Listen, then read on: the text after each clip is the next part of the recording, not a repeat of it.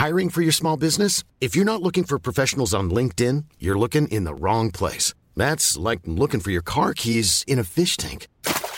LinkedIn helps you hire professionals you can't find anywhere else, even those who aren't actively searching for a new job but might be open to the perfect role. In a given month, over 70% of LinkedIn users don't even visit other leading job sites. So start looking in the right place. With LinkedIn, you can hire professionals like a professional. Post your free job on linkedin.com slash people today. Hey, Dave. Yeah, Randy. Since we founded Bombas, we've always said our socks, underwear, and T-shirts are super soft. Any new ideas? Maybe sublimely soft. Or disgustingly cozy. Wait, what? I got it. Bombas. Absurdly comfortable essentials for yourself And for those facing homelessness. because one purchased equals one donated. Wow, did we just write an ad? Yes. Bombas. Big comfort for everyone. Go to bombas.com slash ACAST and use code ACAST for 20% off your first purchase. Millions of people have lost weight with personalized plans from Noom, like Evan, who can't stand salads and still lost 50 pounds. Salads, generally, for most people, are the easy button, right? For me, that wasn't an option. I never really was a salad guy. That's just not who I am. But Noom worked for me. Get your personalized plan today at Noom.com. Real Noom user compensated to provide their story. In four weeks, the typical Noom user can expect to lose one to two pounds per week. Individual results may vary. Welcome to Rule the World, the art and power of storytelling. Storytelling is what connects us as humans, and for brands, it is no different. A well told story can effectively position your brand in the minds and hearts of your audience, and can convert thoughts and feelings into results and revenue. On this show, we dive into the unique and recurring principles of world class storytellers from every walk of life to help you level up your storytelling skills and knowledge to drive real, measurable results for you and your organization. Here's your host, Paul Furlong. Hello and welcome to Rule the World, the art and power of storytelling.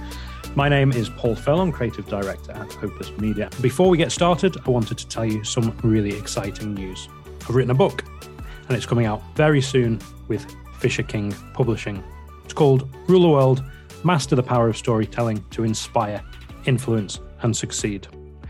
Of course, there will be more news as soon as I have it with regards to a release date, but upon release, you will be able to get hold of a copy in all good bookshops, including Amazon and Kindle, Waterstones and WH Smith in the UK, Barnes and Noble in the US, and all good bookshops throughout the rest of the world. So keep your ears peeled for more news coming soon.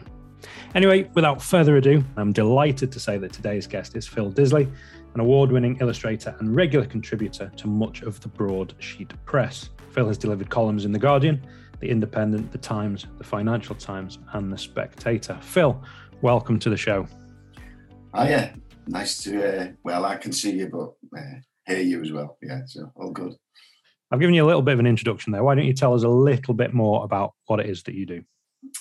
Um, it's a it's an evolving beast. I, I guess it's uh, basically I'm an illustrator, so I draw traditionally all my. Uh, I've had like a thirty year career. The majority of, of that has been uh, in editorial, so for magazines, newspapers. Uh, done quite a bit for book book publishers as well, and now obviously it's kind of. Um, well, I'm noticing the the only people who pay quite well are the ones who sell it as print. So there's very few that are paying you just for web. It's normally got to work um, for print as well, and uh, so by uh, by default, a lot of the stuff that I was once doing for just print is now ending up on the on the uh, on the web as well. So um, yeah, and then kind of more more recently, I'm kind of uh, writing my own kids' books, to, well, children's picture books, um, and I've also done uh, a little bit of uh, animation as well at, at one point a couple of years ago. So Amazing. uh, yeah, so yeah, that's me. T- t- just just unwrap the um, what you what you called editorial. Tell tell me a bit more about that. G- Give us a bit more information on that. Yeah, so editorial um, covers uh, anything from the daily, so um, newsprint. It can cover um, uh, obviously the weeklies, which is they're they're what are more uh, they're the, that's the area that's more profitable now. Uh, obviously, because the dailies, the sales are really um, really slumped with the dailies, uh, and then you've also got uh, the monthlies. Um, editorial, I think that's about it. Yeah, so it's anything in the, the kind of publishing uh, print uh, arena, really.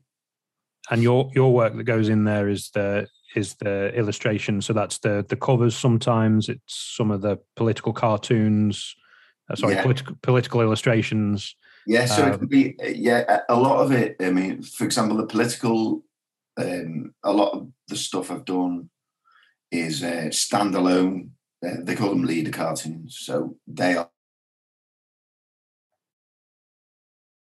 in the news of the day. So uh, I've done a lot of them. So there's no no copy to them. It's just basically that would be um, read the read the well watch the news, uh, do something on it, uh, and then um, also within the, the news arena, there's you you're doing stuff for written pieces, you know, are kind of regular gigs that you do. Um, then we've got so obviously this is this is just in the dailies, so they are generally turn around in like a day. Um, like the leader cartoon stuff was you'd probably you'd arrive at an idea by about two three o'clock. So you'd be reading the news in the morning have an idea by about two three o'clock. Then you'd have until um, probably about seven to, to, to meet their deadline for the to get it into print for the, for the next day.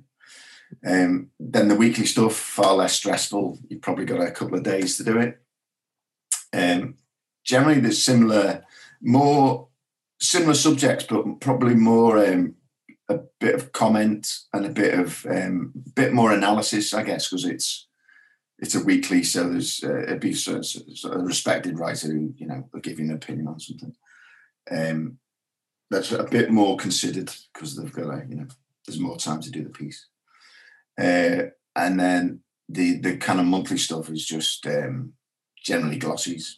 Uh, so they are uh, the piece will well, I mean, a lot of the stuff I was getting, I'd have banked up, you know, banks of them that were just constantly coming through. That you just oh, where are we up to? Oh, number ninety eight, and then you just crack on with the next one. So, um, so no stress. Um, probably similar pay, but just less of it.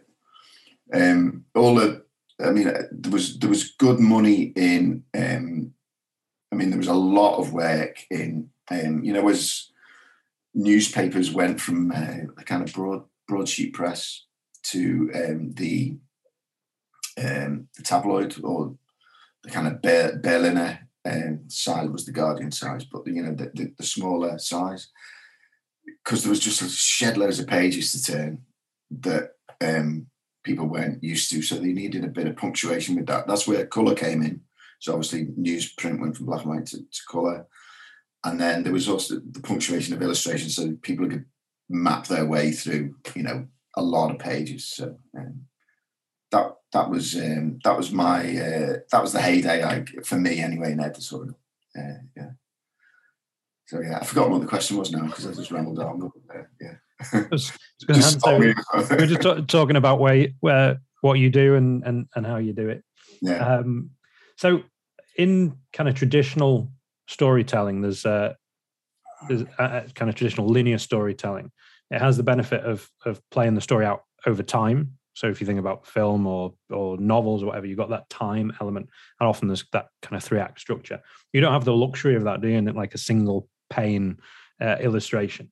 So, how do you go about telling a story with one single illustration? It's a, a process of boiling something down because it's a lot of the time it tends to be big subjects that people have knowledge of, and they and you kind of um, reduce those things to certain you know to certain elements, and then use those elements within the image, but you you can kind of illuminate them in different at different times within the image. Some of them scream, some of them are subtle. So all those things give the, the the the kind of the viewer the opportunity to read it, read an image in a sequence. So there's something that'll shout out. So you go, we want them to see that.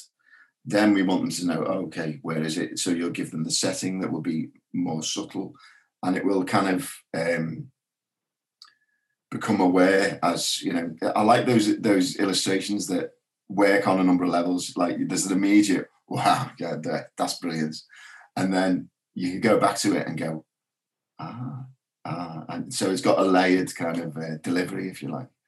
Um, so they're all the, always the most successful ones, I think, and ones without words, I think, tend to be the most immediate and most memorable.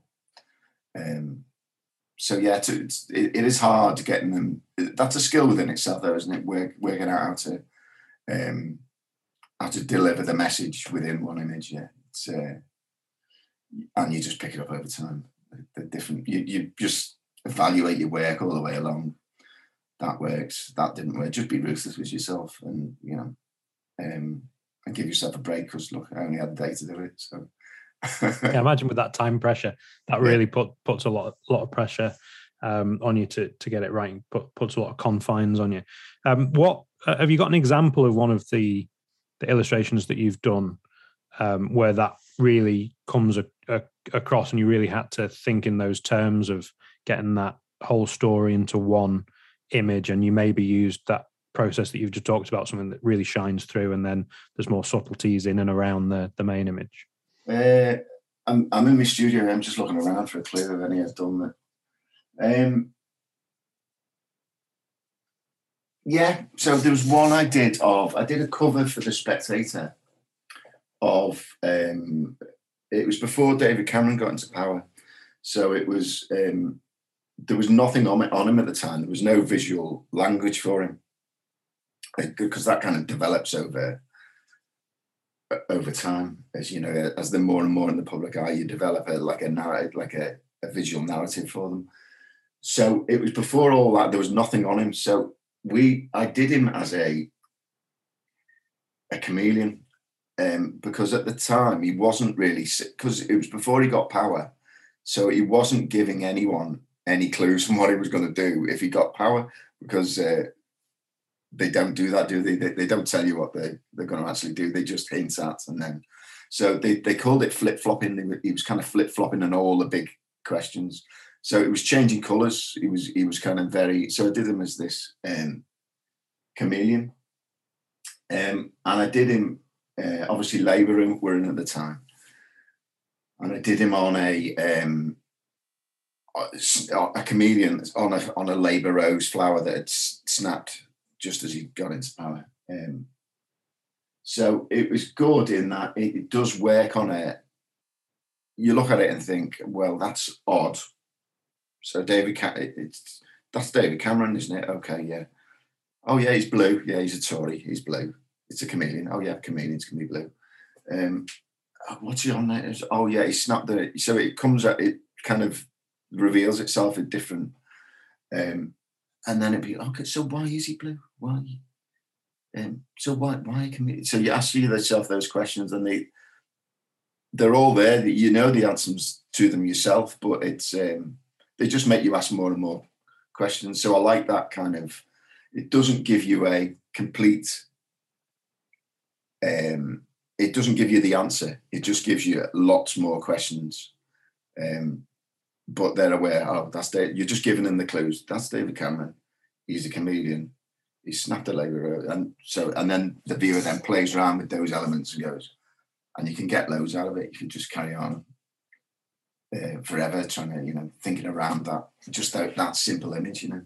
But it's like, you try and do that with every, every image. But a, a cover image is a little different in that it has to be very striking because it's generally selling. It's the cover. It's selling what they're they're, they're kind of buying. I mean, it, I did a load of covers that were within newspapers. So, so like review covers or T times two or G two covers and all that kind of stuff. But again, they didn't have to sell it because they're not they're not shop front, are they? Whereas, but the the magazine like the Spectator covers and stuff, they are their sales will depend on can depend on the success of that image. And if you come up with a really good one, you'll have a little spike and they'll commission you again. So uh, yeah, that's good. And I love that image as well. Um, fa- fantastic image, and I love that it creates more questions and it adds that curiosity into the story that makes people want to delve deeper into it. Um, but then you get that whole story once you've spent a little bit more time kind of rummaging through the the subtleties within the image. It's, re- yeah. it's re- really really clever. So, um, what's your process when you're planning the story that you're going to tell in your image? Um, it's differentness for different. So for for images, like the like the the one I've um, just been talking about the Cameron image. It's just been talking about. Um, that's it's like cooking, really. That it's you've got ingredients on you. You got the person, the t- you know, you got the situation. You know, you have those ingredients. Then you mix in. Okay, um, what's in the news at the moment. so you can add different. You can have other news stories touching upon it that are nice and that they can add another element. So that's one area story, story, one kind of story storytelling within one image. But with the the kind of the picture book stuff that I'm writing, a lot. I've, what I've found is the I've, I've written four now, um, and the first two were about you, you tend to find that they're about you they're just uh, you always end up writing about you and they they reflected a couple of big things that uh, happened in my life you did you, i didn't kind of know it at the time but i'm looking now that's flipping obvious you know that's you know um, one of them's and i recently discovered i'm dyslexic dead shy as a kid and all that and so one one of the picture books is about that, which all of a sudden becomes painfully obvious and kind of uh, I'm outing myself, but I, I don't really care to be honest. Um, another one I was in um, is a, a, about um, I did a, a, picture book on a, a, fruit bat, which is um, I think it's an Australian term for a nutter, isn't it? A kind of someone who's a bit bonkers. So there's this fruit bat um, who's learning, it's a baby, so it's a kid's book. So it's got to be the right age. So it's a young fruit bat learning to fly. And he um, he's whizzing around like a nutter, kind of. Uh, and that relates to um, I was in a, a very bad um, cycle accident about five, six years ago. Like really, I was really ill. And obviously that's come out through this um, I'm, I'm the nutter kid running, even though I was a middle aged man, but I'm still a middle aged man running around like a nutter, not kind of. So that's within that that uh, story role, and it, the kind of the last two I've done, have been far lighter, probably far more um, marketable and kind of um, because there's no baggage with them. They're just uh, light and airy and fun. So um, we'll see which one gets published first, if any of them get published. But um, I'll keep trying. Um, so yeah, that'll be interesting to see what they they go for. So it it it it comes back to putting a lot of yourself into the in into those stories as well as as you said with the uh, kind of the Cameron and the, the political things, the kind of the context of what's going on in in the story that you're trying to tell, as well as the characters and and yeah. what have you. Is there anything else that you would put into into the story? Is there any other ingredients that you throw in there? Um, there's there's certain um, so like with the political stuff, it would be as I, as I mentioned, like peripheral stories or back catalogue stories. Obviously, with every personality you're doing, there's usually um, some muck that's quite nice to uh, to drag up about them or to remind them of, or um, I mean, what's what's the stuff that um, Steve Bell does in the, the Guardian? He, uh, there was always a, a kind of um, a short each image. If it was a Trump image, for example, it would be he was a potty mouth, wasn't he? he was so Trump was always as a toilet, and his head was the you know. so uh, so that was nice. Just just constant every week, well every day Trump is the toilet, so just to pepper you, do boom, boom, boom. So there's like, what was the stuff Scarfe did with, um, you know, like Thatcher? She was always sharp, um, cutting um, instruments. Wasn't she? Was either she was like a um, a knife, a knife or an axe, or a, and even when she wasn't a knife or axe, she had that kind of sharp, those features that were. So yeah, it's all that kind of um, stuff. But with the with the book stuff, there are um, certain things that um, you, you just you play to the audience, I guess. So it's a different audience. So a kid who's four, most of them are experiencing the same things. They're either starting to play footy, riding a bike, you know, all those things you kind of um, that's the environment in which you, are dealing with really. That's your surroundings. So you, you you go to that you go to the um, yeah you go you go to your audience basically. You're led by your audience um, yeah. And so obviously four year olds as you say they're, they're fairly broad um, experiences. They're all pretty much the same but if you're writing for let's say the guardian versus the financial times the the the audiences there are have they'll have their similarities, but they also have their differences. What kind of research do you have to do? I suppose over over the thirty year career that you've had, you start to get to know them fairly well. But what kind of research did you have to do in the early early days, or if you get a new publication come to you, what research do you do to get to know your audience? Um,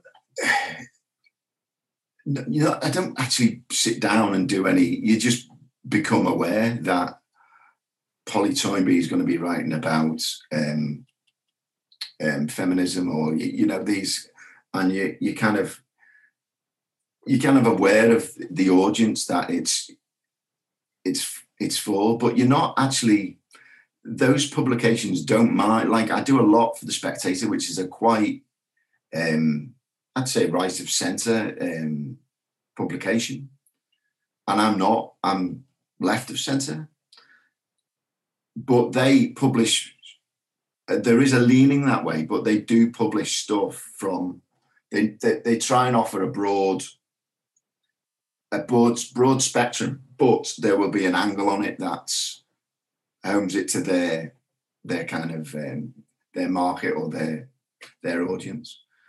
So and, and this was all.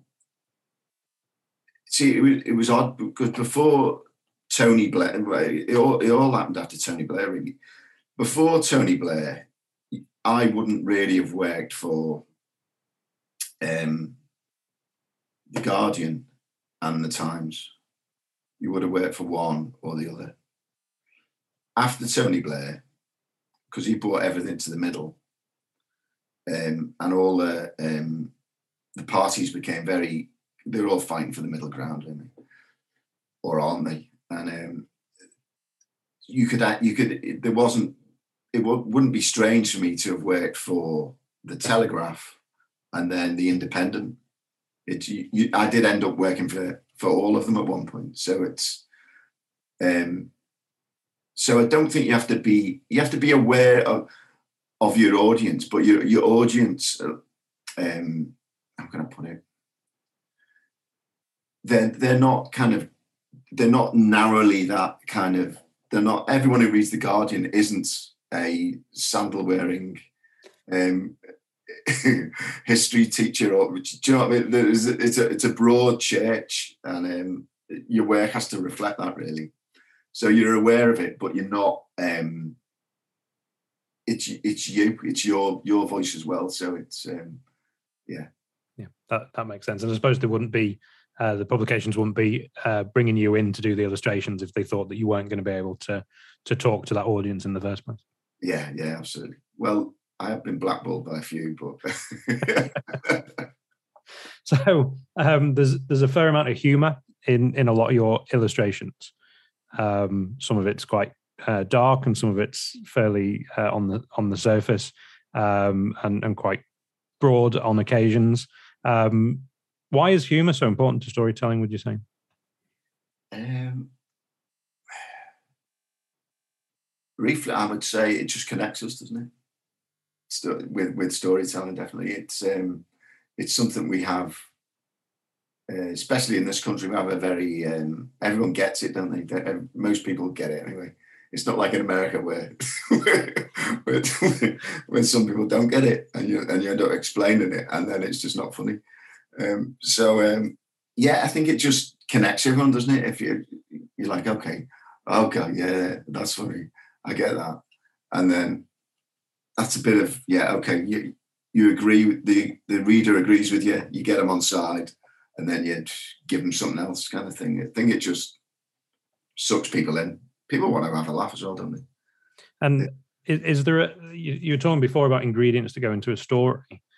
Is there a way of some people are naturally funny, aren't they? Um, Some people can't tell a joke to save their life. So is is there a way to kind of become better at humor? Is there, are there ingredients to creating humor? Um, I've never analysed it that much, but I, I, but people people tell me I'm quite funny because I tend to be quite. I, I, I tend to talk about things that you shouldn't. I enjoy talking about things that you shouldn't talk about, which is very very easy to do now because the, the world's changed that much. The left the left's become so um, empowered almost that you, you everyone's got a right to be offended. But also I have the right to offend everyone as well, don't I? So it's kind of um yeah, so it, it, it it's just um I, I don't know, it's just I, what was the question? Sorry, I just rambled there. How how how do you create humor? Is is there ingredients to create humor? I think you've just got to um, make you. Well, for me, it's please myself. Just um, make myself chuckle, make myself laugh, and if um, you just got to hope that you've got some kind of, um, I don't know, um, you're not a ra- you know a raving lunatic who no, who no one kind of uh, can relate to, um, which that would be funny though in itself, wouldn't it? Because so um, yeah, just uh, yeah, just make yourself laugh. I, I would, I would guess. Yeah. I don't, it probably is a science, isn't it? But um, yeah, just please yourself. That's what I. That's what I try and do. I think I think that works. I think that works for for a lot of comedians, doesn't it? And you always get a tribe of followers um, who find your brand of humor funny, um, and and there'll be other people, I guess, as you said before, British people get most humor most of the time, don't they? And then there'll be Yeah. others that perhaps And- don't and quite there's get on board. There's that other thing. We quite like our little. We like discovering things, don't we? We like our little bit of humor. Oh, oh, I get that. That's sick, or that's a bit, you know. And as soon as it gets too big, we, we run away. Don't we? It's not funny anymore. It's like Coldplay. They're not good anymore, are they? Do you know? Do you know what I mean? But and actually, they were they, were quite good, weren't they? Yeah. Yeah. I'm probably going to get stoned for that. but no, they were they were really good, and um, they got massive, and everyone went, "Ah, "You shouldn't like Coldplay," and uh, and then no one no one dare like Coldplay. So it's uh, And probably objectively, they're yeah, very talented musicians. yeah, brilliant, yeah. Yeah. Yellow So- was brilliant. I love Yellow. Com- completely get what you uh, what you're talking about. Completely, and I'm exactly the same. As soon as Yeah. something becomes good or or in the zeitgeist, it's like no, don't like it anymore. You want to be popular, but not not too popular. Yeah. Absolutely. Um, so um, obviously, the the world that you work in and, and the work that you do is is very creative. So how can we uh, stimulate our creativity even further? How how how do you make sure that you're constantly creative? Obviously, you've got to do this potentially every day, um, and you've got to be creative by seven o'clock in the evening to a deadline. So how how do you maintain your creativity? I uh, it's a muscle. I think it's just a muscle. It's like everything else. And I'm fortunate in that I was I had a training in an industry which was relentless. It was daily. So I had to be creative every day. And you learn little um well for, for a lot of visuals it's you have a visual visual a, a, a larger visual vocabulary than most. So you have a larger it's like people who write will have a larger uh, normal like a traditional vocabulary.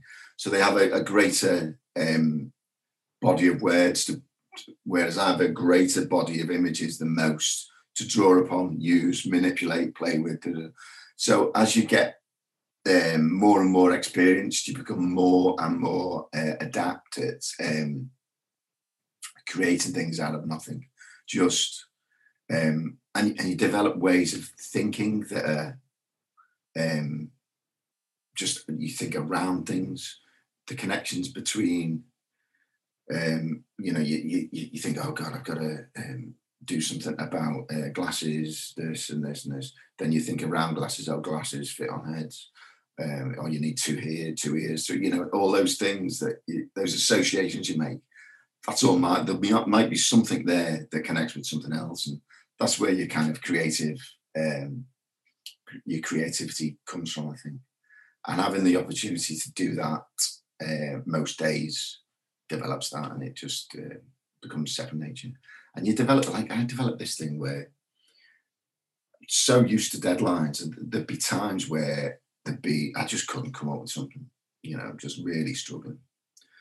But I'd read around what the subject was. I'd lie down, sleep 10 minutes. When I wake up, I'd come up with the idea every time. It's that when you, um, if you, it's like cooking again, the ingredients, put them in there, um, and then you sit on there, think about them while you, that kind of rapid eye period between uh, falling in and going going to sleep, and that's your most creative kind of um, time. And I'd always come up with on deadline, have a, not have an idea, go for a sleep, ten minutes, come up with the idea, go and do it, bish bash, done. So it's you just develop these um, different ways of. I don't know how I found that out but I must have, I don't think I found out on deadline. I must have found out that I was often getting ideas when I woke up in the morning. Uh, and I was thinking, oh, I need an idea now. I need to wake up in the morning, but it's two o'clock. What am I going to do? I'll, the trick is going to sleep now, isn't it? If you're stressed and you can't, uh, yeah. So, but, yeah. Yeah. Absolutely. Um, I think I think anyone listening to that who uh, who likes their sleep will definitely take that on and uh, use that as a as a, a, plan to to get their community uh, their um, their creativity going. Um, and um, so, as as part of that, how did you learn to think in terms of story within the within the images? I know we've talked about the, the ingredients that go in, into it and how how to get the creativity flowing. Yeah. But there's there's a certain kind of thought process that goes into the story, isn't there? And, and I know over time it's going to develop. But what was the initial um, kind of uh, learning that went into it and that, that's developed over time to think in terms of that storytelling? Um, the bigger picture, longer, the storybook stuff I'm doing now, still learning, but it's I can see the books, it's getting better and better and better and better. And the, the, they're taking less and less time. The, like the first book I did probably took not not constantly, probably about six or seven years. Bear in mind, it's a, a 32 page picture book. So there's less than 500 words. There's it's all image, it's all, you know. Um, but fi- finding the story, boiling it down, uh, Uh, all those things, like all my learning for the stuff that I'm doing now will have been done on those early couple of books where just wasting time. Not well, not wasting time, just doing stuff, failing, failing. It's not right. It's not right. It's not right. Still not right. And then you kind of you kind of develop it. Okay, so I need this part of the this part of the book needs to be slow. How do I do that? This part of the book needs to be fast because it's happening. So all that pacing, all those things, you develop little techniques to it's first of all it's spotting that thing that you need to do that and then how to do it. All those things that they kind of just come with time and experience and people telling you that's rubbish or that'd be good but try that. And then you end up it's it's being self-critical really. Finding out yourself that look that's not right. That's that could be better that that's and you just know when it's not working because you get to the end of the story and it's like still, it just feels a bit cold. It's not. And then when you get it right, you're like, because you so desperately want it to be right. When you when you when you kind of you con yourself that it's right, it's yeah, that's quite good. It can still be better. Can, so it's just a constant grind of improvement of improving. And there are no, there's a lot of the time there is a formula for a lot of the things, but a lot of the stuff you've got to kind of tweak, find out yourself. There's another way of doing it that's even better for that kind of um, that part of the book or that kind of what you want it to do. So um, yeah, finding out all all the time. Um, like there's this thing with a lot of picture books. You've got that beautiful thing where you got the page turns that that so you almost want at some points you want a clip you want an EastEnders cliffhanger, dun, dun, dun, and then okay, so oh god, you want them to say, and then if you want to um, for a bit of a wham thing or uh, on the next page, or you might want them to like kind of mooch over the page, not kind of fly over. You want them to absorb what's on the, give them a lot of stuff to take in, absorb, turn around, and then oh, more so it slows them down. All those, all those kind of techniques are um, useful if you use them correctly in the right place. And I'm not an expert on it. I'm still still learning, but um, slowly getting there. And within your pictures and your illustrations, in everything that you do, you have a very distinct voice. I think if I saw, uh, I don't know, the spectator in a cover, I would know if it was you um, from looking at looking at all your work. How did you develop your voice um, o- over time, and um, and and and how would you describe your voice as well? Um, it's I, I always describe it in illustration style as it's a bit like handwriting, isn't it? Because a lot of a lot of the like when I was at uni, um, you'd have like a month to do uh, an album cover. Oh, bloody hell, that'd be amazing to have a month to do an album cover now.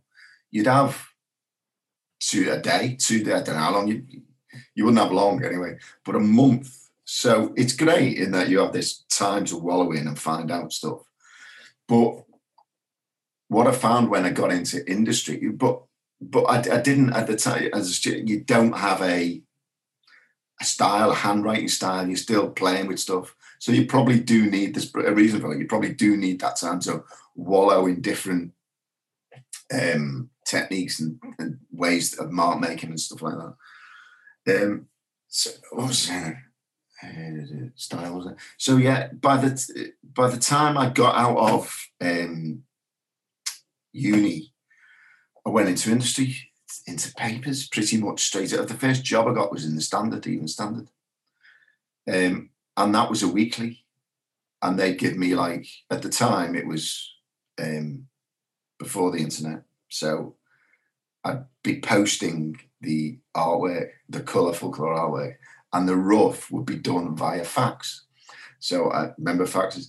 So I, I would have to fax a line drawing they would look at it at their end, tell me, yeah, do that, yeah, great, do it. So I'd have a lot less time. I'd have a lot less than a month. I'd have like a couple of days. So take that time out of things, and then you just develop your own handwriting. Then you have to because the deadline's gonna. You take the time out of the equation, and it evolved like that. So the less I thought about style, the better, because it just happened naturally. So uh, you look at my and well, why does it look so quick and scra- scratchy? And because it had to be quick and scratchy, so that's become my uh, my my style. It's got mistakes in it because I didn't have time to correct them. But it's got you know all those things. They're all part of it. So yeah, it just develops over over time. Um, and the less time, the better, isn't it? The less actual time dwelling on something, probably the better. So yeah, very good. I love it, and I, I do love your style. It's uh, it's great. Uh, as I say, I would I would spot your your work a mile away, um, and and know it was yours. So, um, as with all of our guests, I would love to ask you three quick fire questions. Um, so, uh, who do you think of when you hear the word story, and why do you think of that particular? Oh, it's kids. Well, I'm mad. I, I totally switched to kids' books mode these days. So less editorial, more kids' books. So I story. I go Maurice Sendak, uh, Where the Wild Things Are, every day of the week. Absolutely best book ever. Yeah. I don't know how many words it is. It's under 500. It's about, but it's unbelievable. The beauty, it's just it's so beautiful and so it's that it's that onion skin thing again where it reveals so many different it's just brilliant. And I, i've read it like a small child as an adult probably about 500 600 times. I find something in it every time that i didn't know that there's just layers within it that you're like so why did he so he's a king why is he so you're asking yourself all these these little questions. And so and the only thing that brings him back is the smell of his supper. Uh, it's just brilliant, absolutely brilliant. It just cuts through everything. All the so clever. I don't know how he did it. I love it. I, I read it to my kids for the first time about four weeks ago. Uh, right. Okay. They, they, loved. They they absolutely loved it. I I've loved it for years, but they absolutely loved it.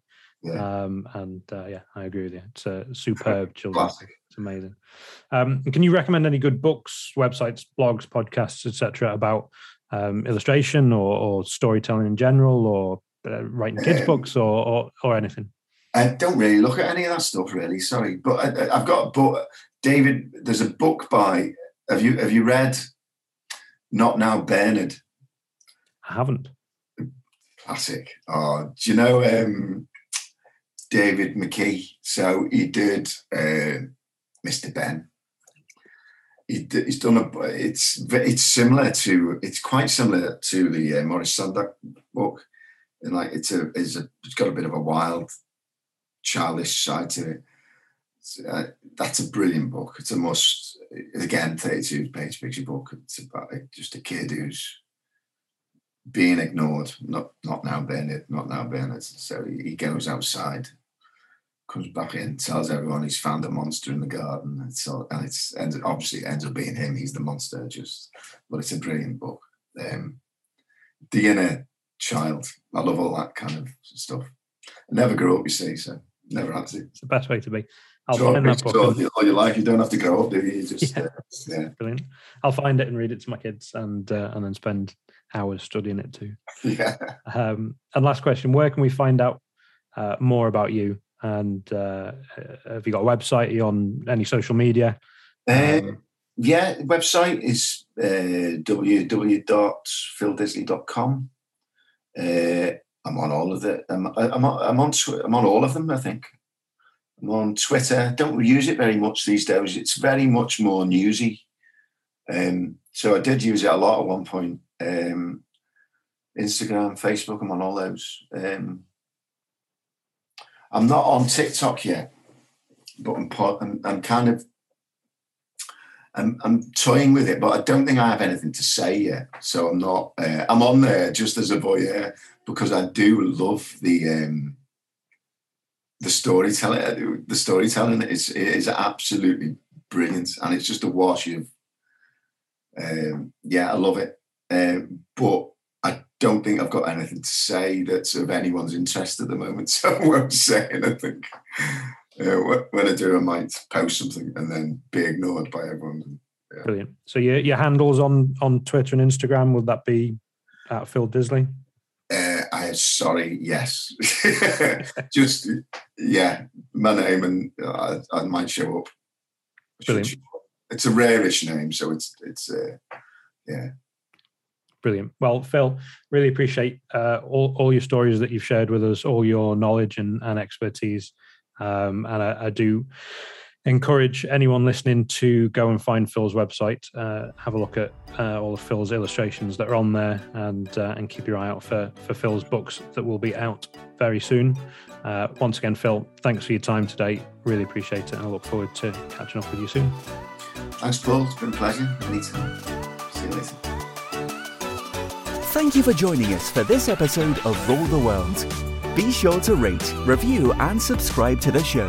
And visit weareopusmedia.com for more resources based on today's topic, as well as access to more episodes that will help you develop your storytelling abilities. That's weareopusmedia.com. Thank you, and see you next time.